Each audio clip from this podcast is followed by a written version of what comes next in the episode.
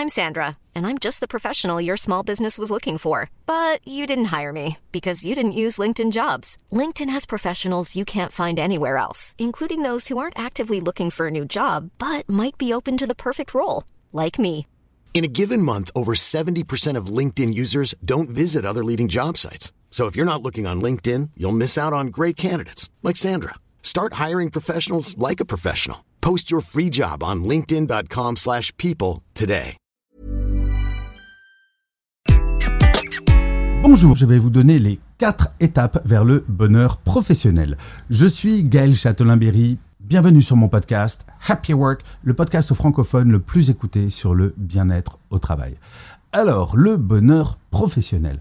Je ne parle pas de bonheur au travail car vous le savez peut-être, je ne crois pas à ce concept de bonheur au travail. Je crois au bien-être au travail, car ça c'est un état, mais pour moi le bonheur au travail c'est une quête perpétuelle.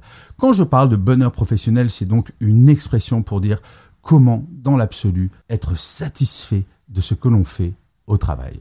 Et pour ça, il y a quatre règles. La première règle, c'est de relativiser. Relativiser quand on est au travail, c'est d'avoir conscience que ce n'est qu'un Votre vie, ce n'est pas votre travail. Il y a quelques personnes qui vivent de passion absolue. Je pense par exemple aux musiciens, aux peintres, aux artistes en général, ou à des gens où c'est véritablement une vocation, une passion dévorante, quotidienne. Là, oui, effectivement, leur vie peut s'assimiler à leur travail, mais ces personnes sont très peu nombreuses. C'est estimé à moins de 5%. Donc si vous n'êtes pas dans ces 5%, mettez le travail à sa juste place. Ce n'est qu'un moyen de payer vos loisirs, vos loyers, votre nourriture et ce genre de choses. Si vous pouvez vous épanouir en plus, tant mieux, mais ce n'est pas le centre de votre vie. On ne vit pas pour travailler, on travaille pour vivre. Et ça, c'est important de l'avoir en tête, histoire parfois de s'enlever un petit peu de pression. La deuxième règle, c'est de prendre le temps de temps à autre. J'adore cette phrase d'Oscar Wilde qui dit ⁇ Je ne remets jamais au lendemain ce que je peux faire le surlendemain ⁇ Et oui, la procrastination de temps à autre, eh bien ce n'est pas mal. Est-ce que véritablement le mail que vous recevez à 19h, euh, y répondre maintenant, c'est si fondamental ou est-ce que ça ne pourrait pas attendre demain matin? Prendre le temps de temps à autre, c'est exactement comme pour le premier point, c'est le fait de relativiser, de se dire mais est-ce qu'il y a véritablement une urgence? Est-ce que je ne pourrais pas un petit peu prendre de temps pour moi? Franchement, quand votre manager vous envoie un email le dimanche, est-ce qu'il est nécessaire d'y répondre? Non, cela peut se faire le lundi. Et c'est pour cela que je recommande au sein des équipes de parler de ce sujet. Qu'est-ce qu'une urgence? Parce que vous allez voir que pour certaines personnes, une urgence, c'est bah, tu peux le faire dans la journée ou tu me le fais dans la semaine. Pour d'autres, une urgence, ça sera dans la minute ou dans l'heure. Bref, de se mettre d'accord sur qu'est-ce qu'une urgence et quand est-ce qu'on peut prendre du temps. Vous allez voir, ça va faire baisser la pression. La troisième règle, c'est d'oser exprimer ses opinions. Parfois, on peut être un peu frustré car on a le sentiment eh bien, que les décisions qui sont prises ne sont pas les bonnes, que mon travail ne me correspond pas tout à fait, qu'on pourrait faire différemment et mieux. Eh bien, il faut oser parler. Dans la vie, la vie personnelle, quand quelque chose ne vous convient pas avec un ami ou votre compagnon ou votre compagne, vous l'exprimez, vous osez dire, par exemple, si votre meilleur copain que vous avez invité à dîner arrive avec deux heures de retard sans aucune explication ni excuse, vous allez lui dire, non mais dis donc, t'es lourd là. Moi, ça fait deux heures que je t'attends et j'ai cuisiné. Vous osez le dire, ce qui est normal. Eh bien, dans votre vie professionnelle, vous pouvez, voire vous devez faire la même chose pour vous sentir bien dans vos baskets. Si votre manager vous parle d'une façon qui ne vous plaît pas ou s'il arrive en retard à une réunion, vous avez le devoir d'aller voir votre manager en tête à tête dans son bureau et lui dire écoute, je ne sais pas pourquoi tu t'es comporté comme cela ou tu as fait cela ou dit cela, mais ça ne me convient pas, je ne suis pas à l'aise et j'aimerais que l'on en parle. Pourquoi tu fais ça? Est-ce qu'il y a quelque chose que je n'ai pas compris? Bref, osez parler, osez dire ce que vous pensez, notamment à votre hiérarchie, c'est très important. On peut tout dire à quelqu'un tant qu'on est mis à la forme et que c'est dans le sens de l'intérêt de l'entreprise. Et enfin, le dernier point, restez vous-même.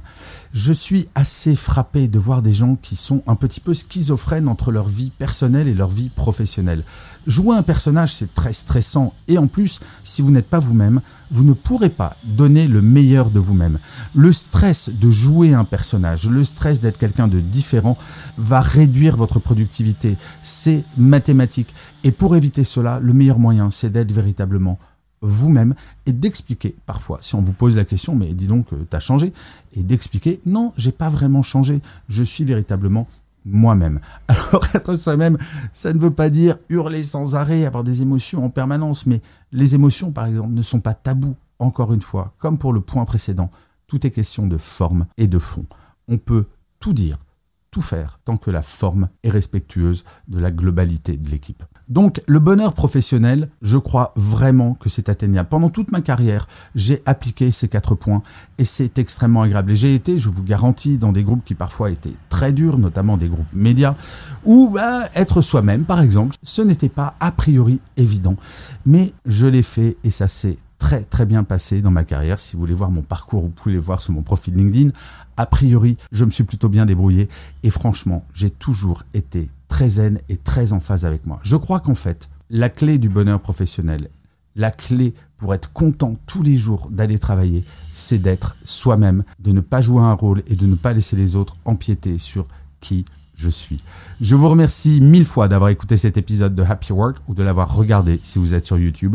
N'hésitez surtout pas à vous abonner sur votre plateforme préférée, cela vous prend 3 secondes et c'est très important pour que Happy Work dure encore très longtemps. Et n'hésitez surtout pas non plus à mettre des commentaires sur Apple Podcast et sur Castbox. Pareil, cela a un impact extrêmement fort sur l'avenir de Happy Work. Et en plus, de vous à moi, ça me fait super plaisir. Je vous dis rendez-vous à demain et d'ici là, plus que jamais, prenez soin de vous. Salut les amis.